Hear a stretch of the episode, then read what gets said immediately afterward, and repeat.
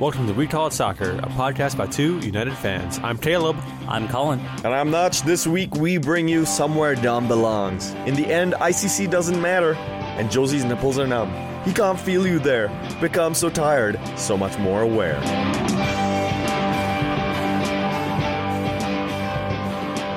So what is your guys' favorite Linkin Park song?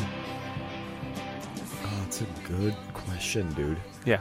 I think it changed after I grew up a bit. I think now Somewhere I Belong is one of my favorites from their second album. Because that first album is so angsty and it was really good in high school. And I really liked it. But then the Meteora, it seemed like the sentiment had grown up along with the quality of the music. So I think Somewhere I Belong is what I'd pick right now. Okay. I gotta be honest, They were one of my bands during that angst period, so the first album was the only one that I really connected with at any level. I was afraid you were going to say you don't like them. I have a lot of respect for where they were at that certain point in my life. That's what I'll say. So just the whole entire album of Hybrid Theory? Yeah, I mean, some of the more like industrial elements really appealed to me at that point. Yeah, I'd say that entire album, especially at that time, was really kind of groundbreaking for me. Yeah, I have to agree with Notch. I really liked Meteora a lot, but I have to go with Breaking the Habit. Yeah, it's a good song. That's probably my favorite. I like Faint on that album too. Faint is really good. Numb is fantastic. I can sing In the End from beginning to end, like, no problem. And he'll do that right now, listeners. No, instead what we should do right now. In the end, does it really matter that you can do that? Does it even really matter? I mean, that's close enough. I mean, I think we should move on. I was just thinking of how I would parse actually saying it. So, all right, well, in the end, we need to move on to our first segment of the show, which is called Loon Monitoring. In the Loon Monitoring segment, we talk about Minnesota United FC, our Loons, and what they were up to in this past week, which is, once again, 2 games. Actually, no, the previous week they had no games, I think. They have the Atlas friendly. So they had like half the game. Real games. Right. And the episode before that, we had to talk about 2 games. Then this time we've talked about 2 games. But one of them was an utter bore, the one against Houston midweek, where We saw Greenspan, Joe Greenspan, get another head knock. Yeah. I was really hopeful with the initial statement that all that happened was a very badly broken nose, but it turns out that he is back in the concussion protocol. Third time this year. I mean, this is bad news, right? Like, a player having a third concussion. It's terrible news. Yeah.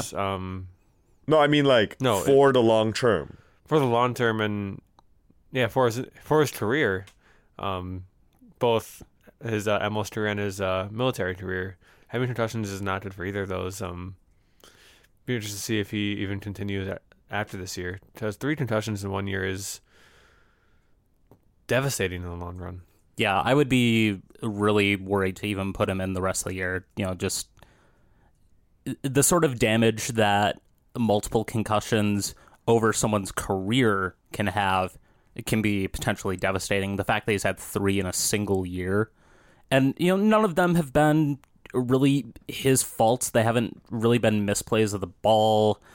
It's just been a lot of really, really unfortunate things happening to him. And yeah, I think at some point the Loons just need to do the right thing for him. Consult more seasoned medical professionals and get him out of there. It was good at least to see him immediately taken care of rather than some of the longer lengths of time that have happened after head injuries in MLS this year. Yeah. He did try to stay on the pitch, which is, of course an athlete's going to try. The other thing I wanted to point out, by the way, is that this restarted the career of Ismaila Jome, defender, which continued through the weekend, which we'll get to in a second. A lot of players ending this game with light knocks and injuries, it looked at one point during the midweek that we were going to have maybe 4 subs available. Thankfully, we did have 6, but not fully fit as a team for the weekend game. But one quick final note on this Wednesday's game. When you have a tied game like that, why isn't Adrian Heath using his 3rd sub? Why aren't you trying to go in there and win that game?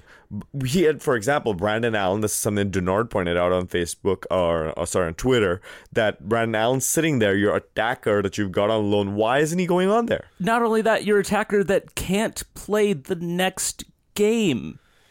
Yeah, so who cares if he gets sent off or like as a shocker? Like he can't play at all in that game. Why are you saving him? Yeah, come on, just send him on. Bring him on for a midfielder, defender.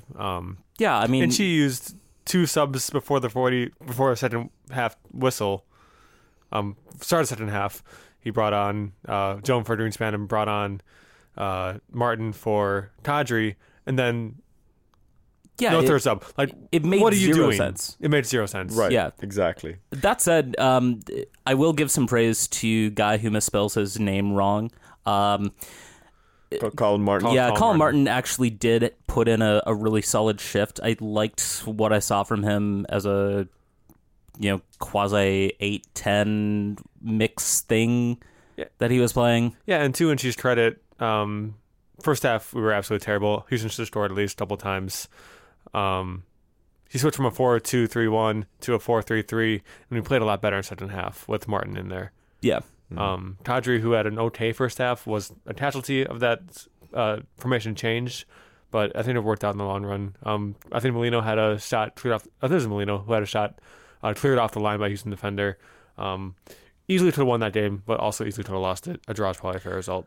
Some people were disappointed by Molino's performance in that game, and that disappointment continued to his showing against the Red Bulls, who scored 3 goals against us. Molino, at one point, missing a shot, sending it wide after Ibarra sent him a terrific ground cross. He sends a shot that should have been at least on goal to the left of the net.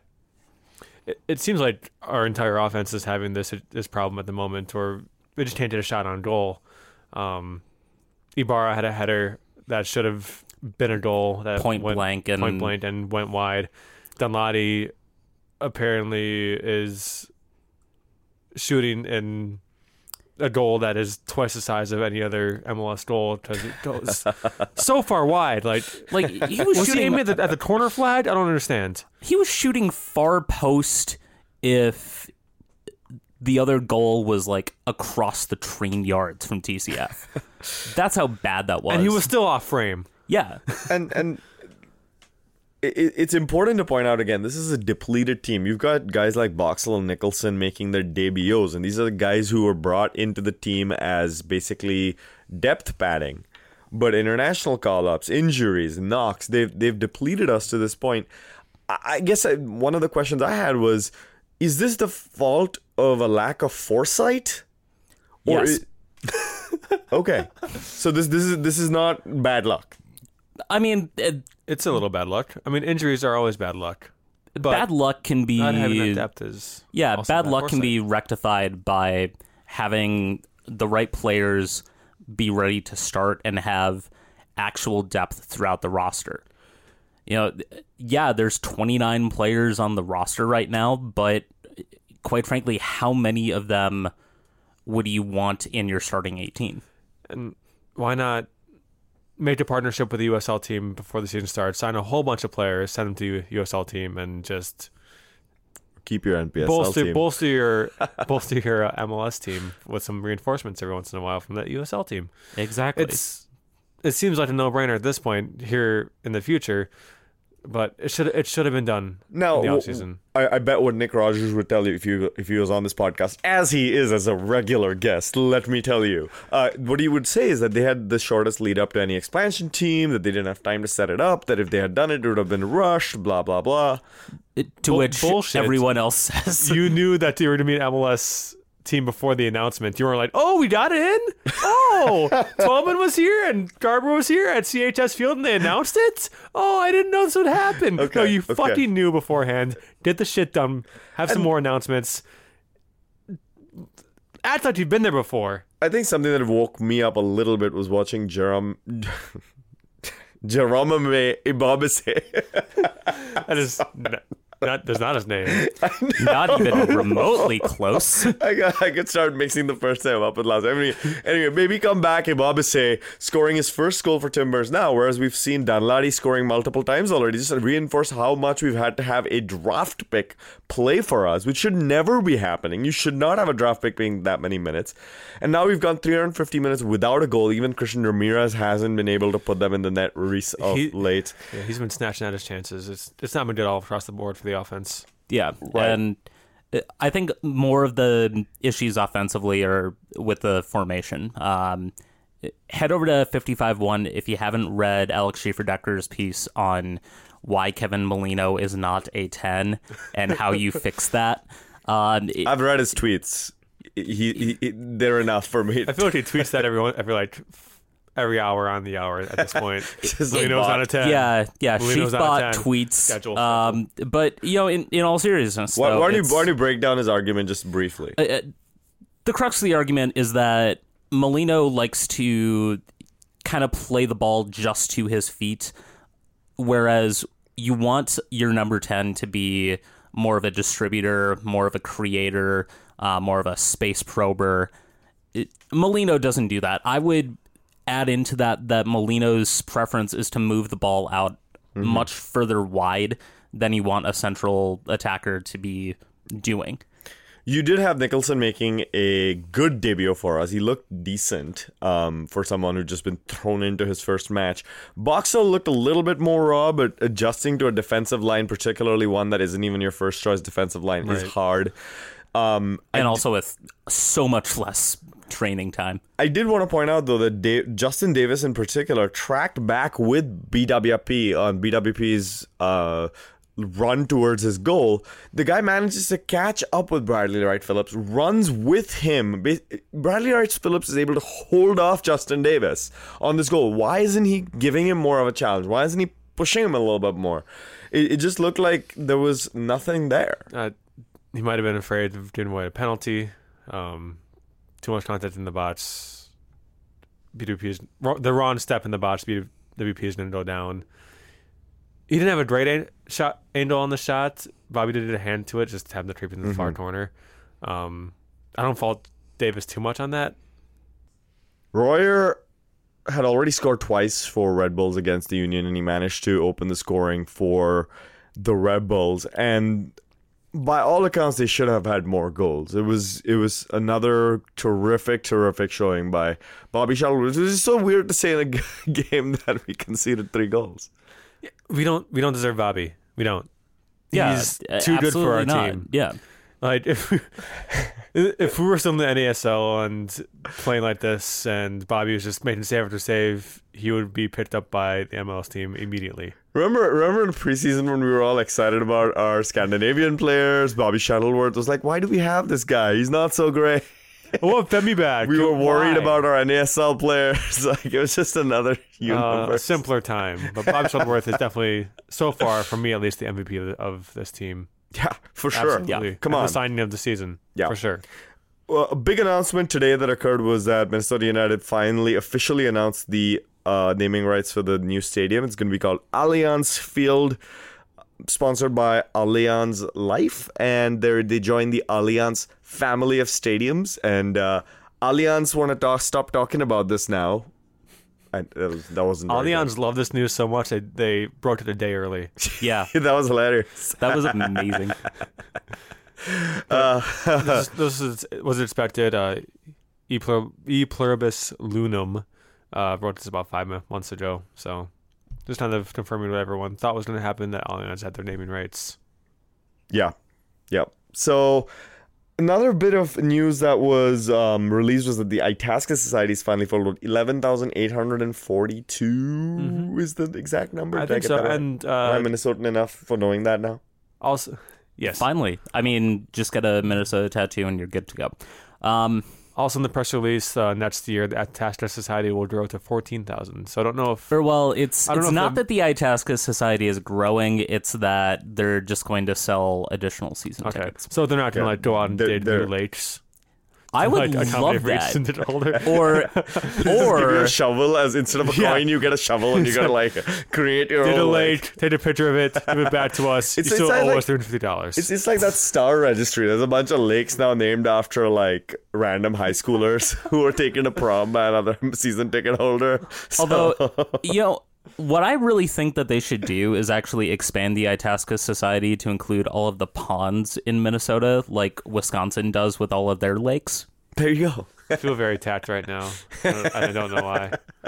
So practically speaking, though, 14,000 is a pretty low number for TCF. If you know, there were some people saying like you can have 20,000 season tickets and open both ducks, blah blah blah.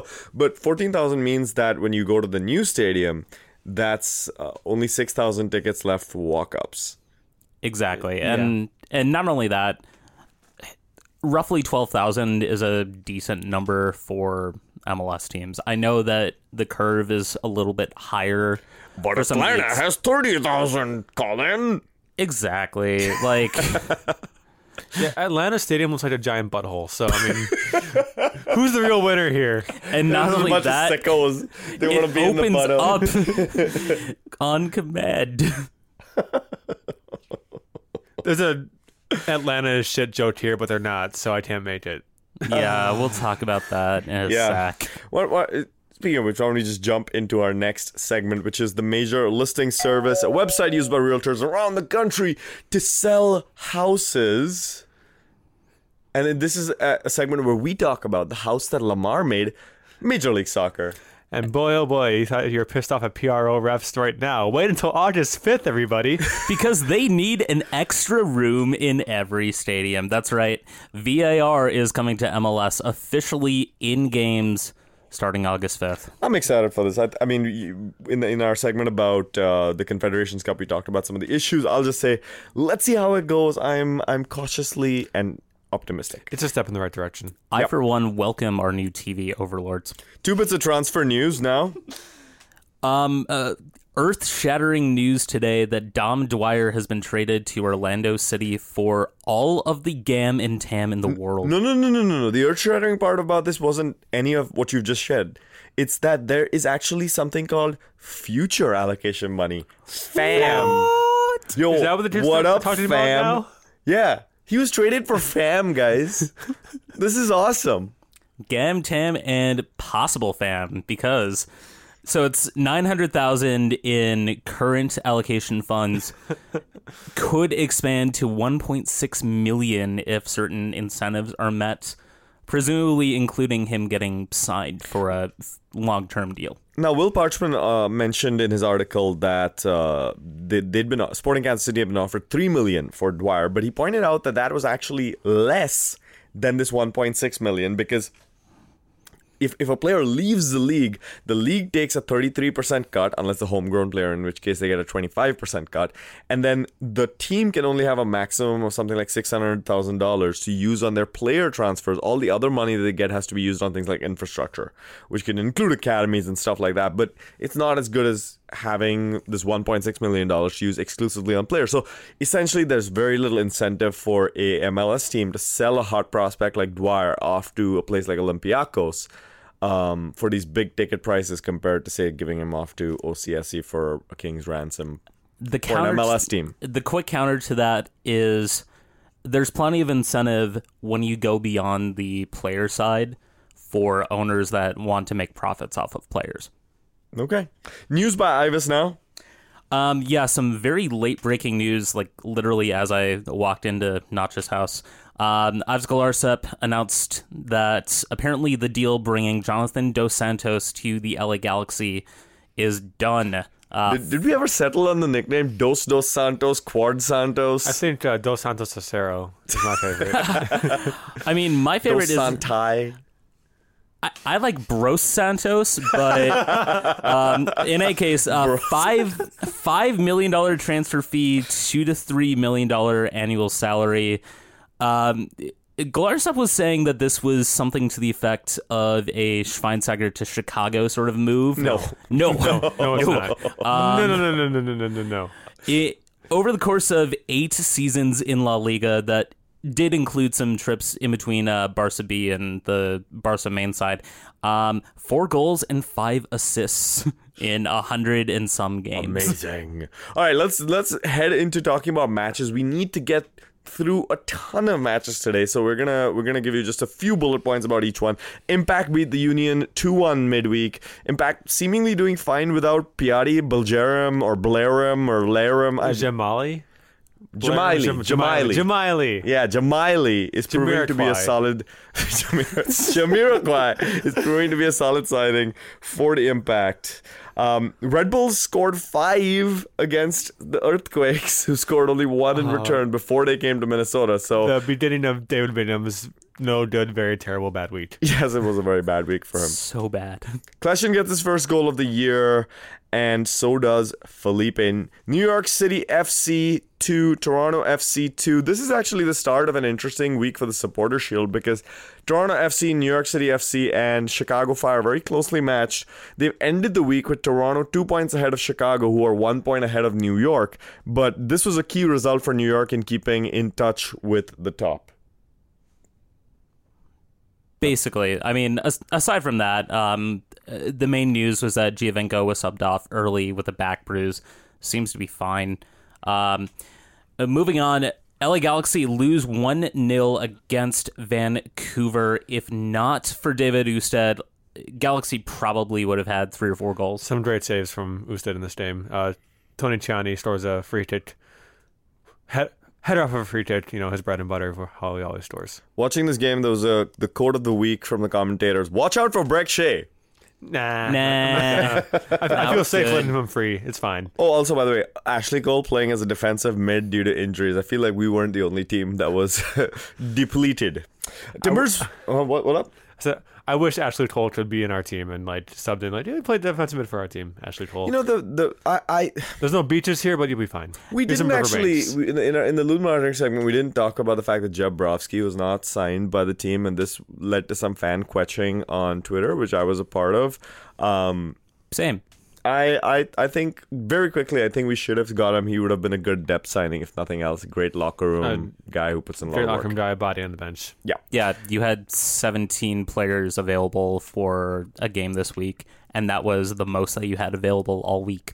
RSL beat the Timbers 4-1, but that wasn't the most interesting stat in this game, where there were 3 red cards, 7 yellow cards, and 24 fouls. And a screamer from Kyle Beckerman, who then was later sent off. It's like the Gordie Howe hat trick, but in soccer. The red card. Yeah. Red card in the streamer. Victor Arboleda gets a red for pushing down Joe Plata. Then Beckerman and Adi had some sort of coming together. Altercation. Yeah, I think Petke later said that Beckerman put his elbow out. Adi got really mad and body slammed him back. And then both of them got sent off. Sounders 4, DC United 3. Holy crap. This was the game to watch if you only watched one game this week.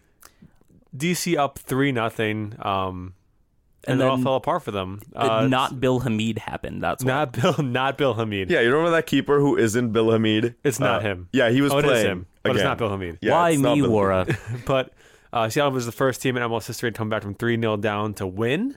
4 goals in 27 minutes. 27 minutes. Just incredible. Insane. DC's week doesn't get any better. And the best thing is the winner was actually a nutmeg on not Bill Hamid. So later he got pants. Then his prom date said, no, I'm sorry, I'm going with this other guy who's actually a Sounders player. And as they drove away, they splashed in a puddle and just went all over him. No, worst day ever. They got nutmegged. So that's what happened. Yeah. Ludiero got sent off in this game for kicking a player after he went down. On the weekend, it started with the most heated rivalry in MLS history. Orlando City playing Atlanta. Atlanta beating them 1-0. More importantly, though, Atlanta putting this hilarious billboard in downtown Orlando, which everyone used as the excuse why Orlando fan got the crap kicked out of him by some Orlando fans. Did you guys see the photo? I did. Yeah. Yeah, apparently now some claims that this Atlanta player was taunting Orlando players. I don't care, guys. I don't care what someone's saying to you. Use your words. Be Sidney LaRue, even though you've lost several games, you come back on Twitter with some sort of taunt. Do that kind of thing. Don't beat the guy up and throw bottles at his girlfriend. No, yeah. Violence is never the answer. Exactly. Except for Nazis. That's the asterisk after that. Violence is never the answer. Asterisk below, except for Nazis. Okay. This is not a rivalry. I'm just going to put out... These two teams played for the first time. But the rivalry is on, because we're just going to manufacture rivalries in MLS kitchen all day today. MLS, you better watch your choice of rivalries. We're going to stop you out. Yeah, so Villalba scores a screamer for Atlanta's goal, and they continue to do really well, which is making us, at this podcast, very happy. I say it through gritted teeth. Their stadium is still a butthole. I'll stand by that till the day I die. I'll grit my teeth just a little bit less. All right, NYCFC beats Chicago Fire 2-1. I told you about that supporter shield fight. Well, this was another bit of it. Yeah, 10-game unbeaten run ended for Chicago. Two goals by New York City Sandwich, either side of halftime.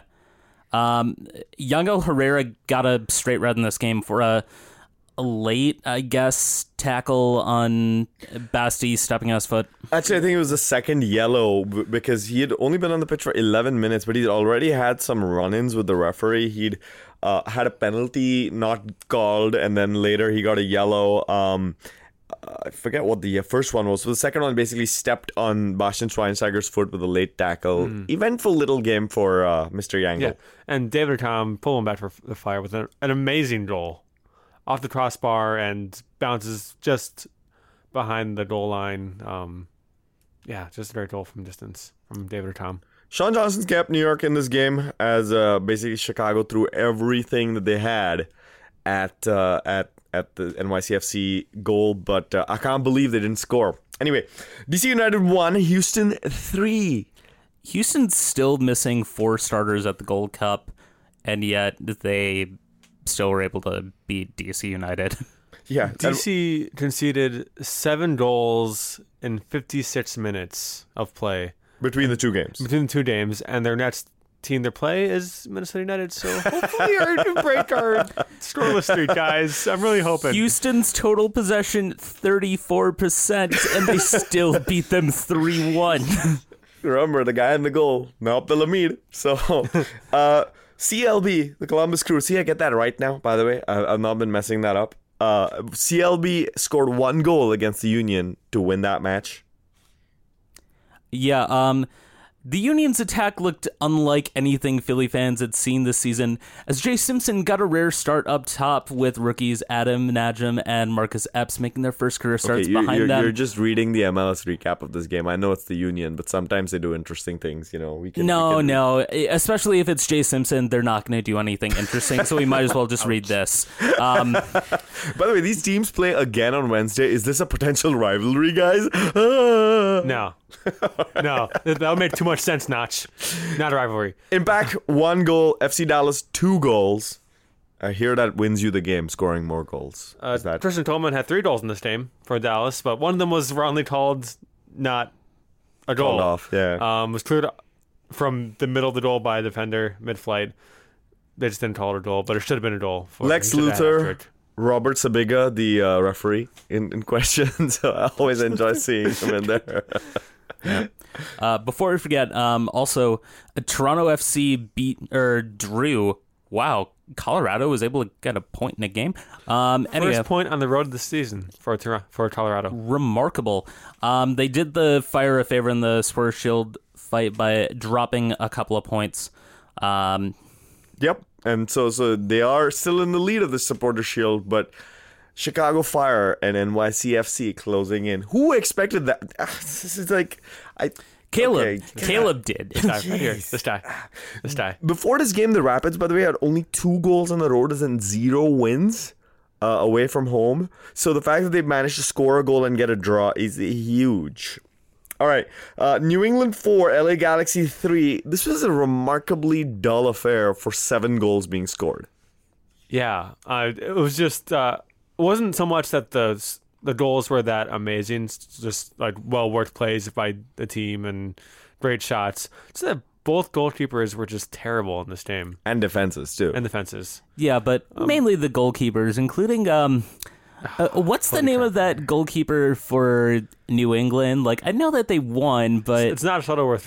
We have him now. He's better. Yeah. I'm being informed that he's... one of us, Cody Cropper. Oh no. No, he's not one of us, and let's keep it that way. Thank you very much. We don't know who you are. Teal, Bunbury, you can come over here. Yeah. Teal, you can come over here. You are happily welcome. Cody, you stay. Yeah, especially after he scored a brace coming off the bench. True enough. Great game for Teal Bunbury. Jermaine Jones back on the pitch for LA Galaxy. One bit of off-the-pitch news, though. Kai Kamara sparked some controversy where he made a video on Twitter about a $1,200 fine that MLS had given him for wearing non-Adidas socks. He's wearing something called True Socks. A lot of players do this. They cut off the Adidas socks at the ankle, wear their other brand of socks, and then wear the Adidas knee-length bit to pretend like they're wearing Adidas gear.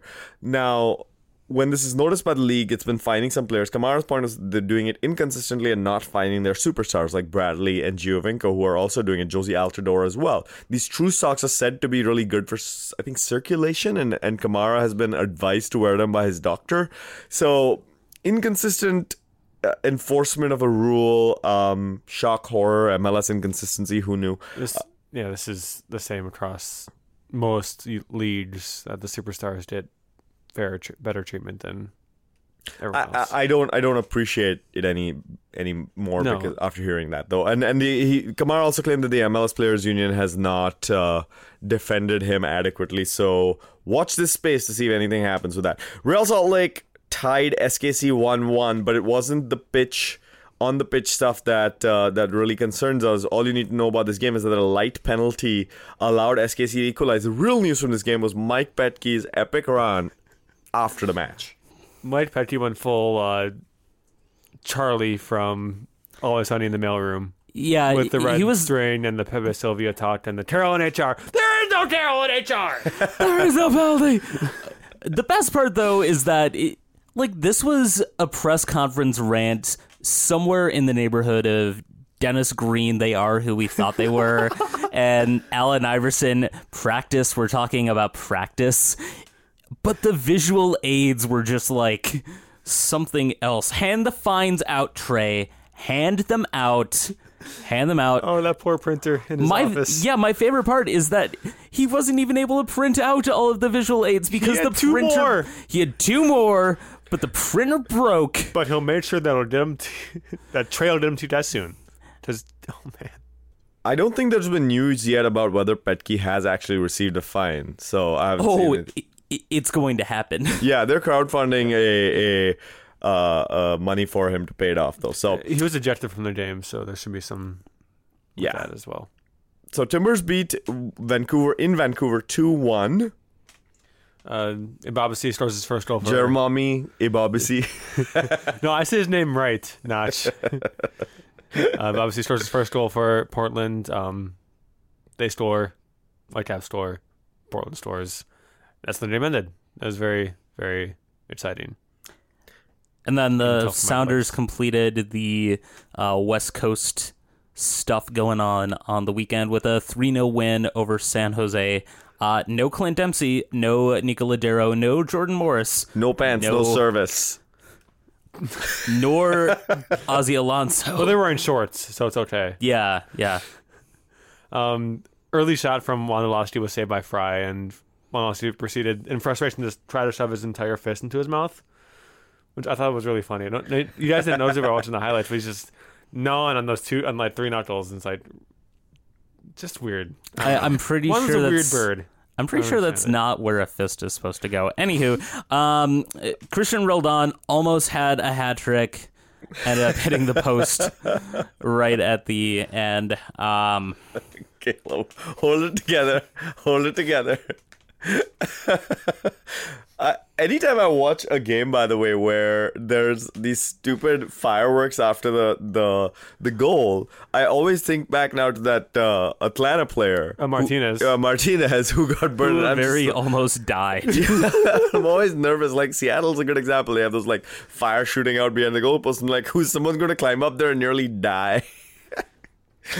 But no, they didn't, which is good. Speaking of death, we probably need to take a break at this point. Yes, we do. We take a break at this point, which is exactly what he just said, and we'll come back with soccer news from the rest of U.S. soccer and around the world.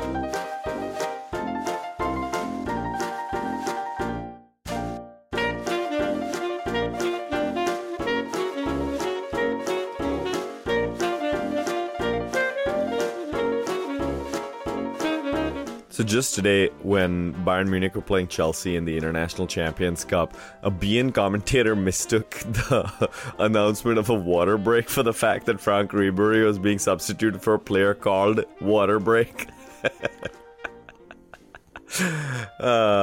This shows how meaningful the International Champions Cup is. Seriously, that tournament is going on right now, and I haven't watched any of its games, but there have been some decent goals that I've seen pop up on Reddit and other places. And that's all that the ICC is worth, is just, oh, that's pretty cool. Yeah, I paid a lot to watch it, like way too much to watch that one goal, but it was a good goal. Oh, trust me, we'll have some stats about that. All right, let's move into a segment that we call The Pyramid Scheme, where we talk about the rest of the U.S. soccer pyramid that does not include Major League Soccer.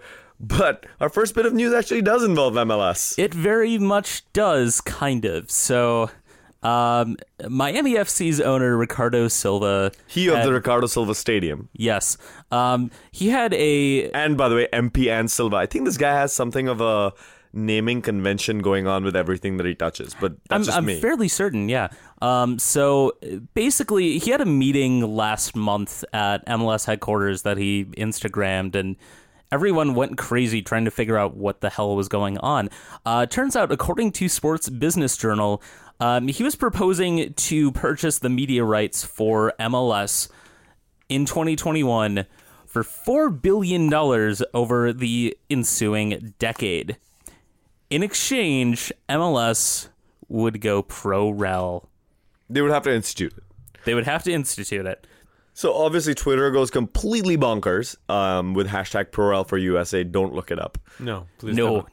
Never do. And the important thing to note here is that MLS cannot even start negotiating a new media deal until, 2020 or something like that. The current deal actually includes negotiation. It couldn't even negotiate with MP and Silva.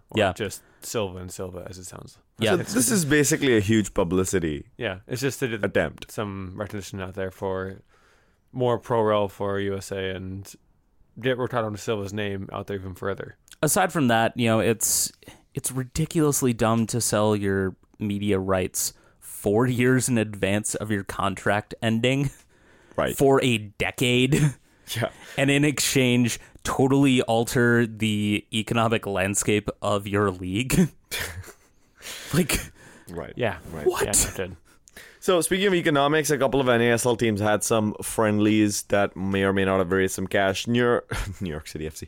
North Carolina, Texas Ranger tied Swansea City 0-0. Still not as good as when Swansea City came to Minnesota. Still not as good. Justin Davis, Fred Jordan. Exactly. My first ever game. Yep.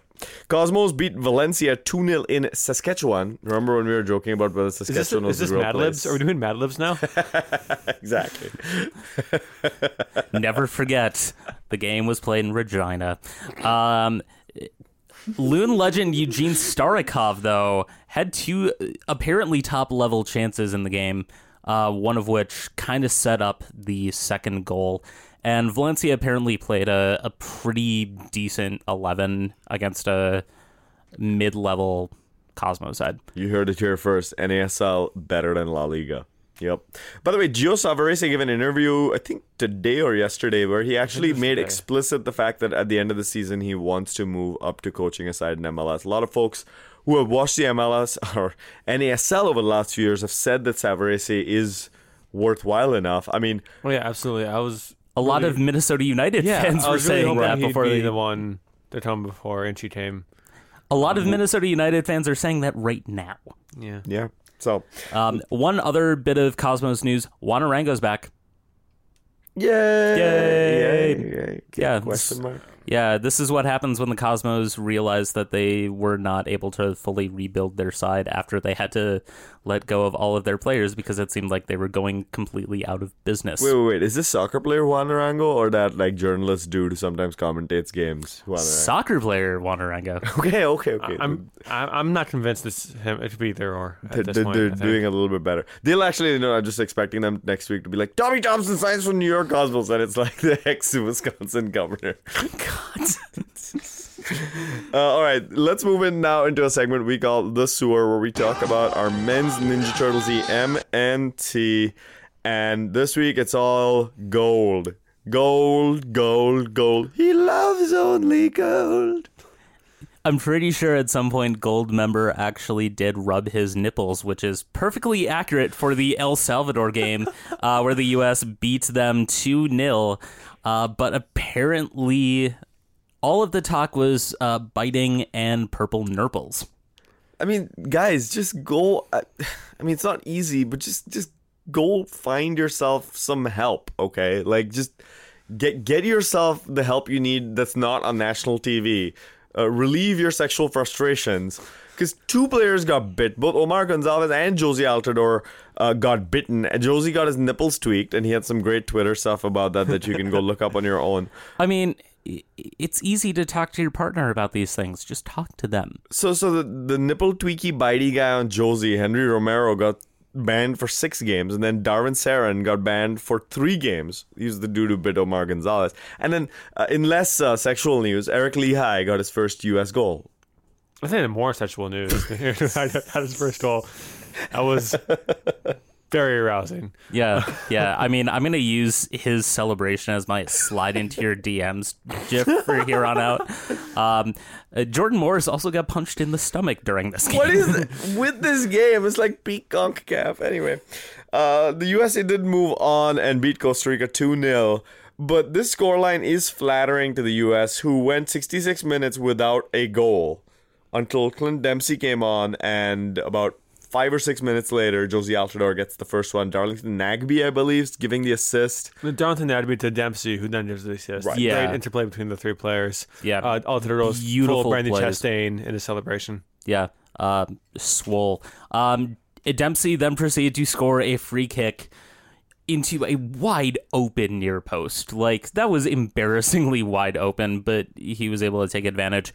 And that tied the U.S. all-time scoring record with Landon Donovan.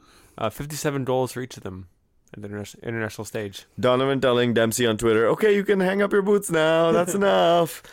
All right, with that, let's move into a segment we call The Pub, where we take a little plane ride over to England to talk about English soccer. Where are we going this week, my friends? This week we're going to the smoking pole. Okay. I get that, and it makes me sad. It makes me very sad. We'll start out with some transfer news. Arsenal have finally sold Wojciech Szczesny to Juventus. I literally just figured out how to spell his name, and then he gets sold. I'm actually very, very sad that they're moving on from him. I think that he's a batshit crazy individual who smokes in showers and does terrible things sometimes. But he's also a really, really good goalkeeper. From batshit crazy individuals to batshit crazy news, Javier Chicharito Hernandez signs for West Ham. What the hell? He was doing pretty well in the Bundesliga, and isn't West Ham one of the top sides in Bundesliga too? Like, right? Isn't West Ham a little kind of not such a great team for a guy of his quality? They're a mid-table side with. I mean, they weren't last year. They were terrible last year, but yeah, they have a usual mid-table side with ambitions of possibly squeaking into the Euro League, but definitely, I think, a step down for Chicharito. It's a step down for him, but it's a step up for West Ham. They desperately need striking help, as you saw last season. Speaking more of bad shit crazy, let's talk about these prices. Benjamin Mendy comes to Man City from Monaco on a £52 million deal. The highest fee ever paid for a defender, despite the fact that they spent $50 million on Kyle Walker like a week ago. Which was the previous record fee for a defender. Danilo is also coming into Man City from Real Madrid, £27 million. And Chelsea signed Morata from Real Madrid on a £60 million deal directly after Real Madrid bought him back a year ago for 20 million euros from Juventus. There was a Manchester derby in America, which I guess it's nice for the fans. Yeah, I mean, who played? Nothing screams Manchester derby like the sweltering Houston heat, except for it was in a basically retractable roof stadium. Two goals for what Mourinho called a good training session after the game. Keep in mind that tomorrow, Wednesday night against Barcelona, tickets start at $130, which I think is right around the same price that they were trying to sell tickets for this game. Yeah, no. Good training session, lads? Yeah, I'm sorry, guys. This International Champions Cup, like, I know that it's what some people want. They want to see their superstars in their living rooms and things like that. But the ticket prices are unconscionable to me, and yeah, it's just it's a frivolity. Anyway, let's move into a segment we call "They Don't Call It Soccer" in brackets. Some do though, where we talk about soccer from the rest of the world that we haven't talked about yet. First up, more Gold Cup news: Jamaica beating Mexico 1-0 to get into the Gold Cup final. The Rite Aid Boys themselves moved to the final. I had to do that air horn sound like 7 times after that happened. It's one of the greatest nicknames in international soccer. The Rite Aid Boys probably said it belongs to Socceroos from Australia. The coach of the Reggae Boys did credit MLS with helping Jamaica become a better squad. And Andre Blake had one hell of a game. An amazing game. There was a sequence where he had 2 shots that he saved. Both shots he was screened by his own defenders. And he managed to save. He's absolutely amazing goalkeeper. He's got to get the golden ball of the tournament. Absolutely. It's such an amazing tournament for him. Golden gloves. Very, well, no. Golden ball MVP. And golden gloves. MVP of the tournament. Yeah. Absolutely. Easily. Some additional transfers. Federico Bernardeschi moves to Juve from Fiorentina. The forward comes in on a 40 million euro deal. It was basically them spending the money from selling Leonardo Bonucci to AC Milan for 42 million. We mentioned this last week, but it's still... But we should say it again. Bonucci was sold to AC Milan, one of the best defenders in the world. And absolutely one of the best. Amazing. In terms of transfers that kind of sort of happened, Antonio Cassano transferred to Hellas Verona, announced it, then about 8 hours later, announced that he was retiring, then changed his mind, said that, no, this is a miscommunication. I'm not retiring yet. Then a week later, he announced that, he's retiring. I feel old, guys. Cassano is one of those guys that I remember watching many years ago, getting into soccer and being really excited about him, in the Italy World Cup teams and things like that. So this is the kind of news that makes you feel just like time is passing you by. I'm pretty sure that, like, time has passed Antonio Cassano by for the last 10 years because he's done nothing with it. By the way, one other bit of not quite transfer news. Felipe Coutinho has agreed to personal terms with Barcelona, who now have to negotiate with Liverpool to get him. This is the first that Caleb is listening to this. What? When did this happen? Personal terms. What? He's not going to get transferred until Liverpool agree to sell him. Fuck that. Go away, Barcelona. No.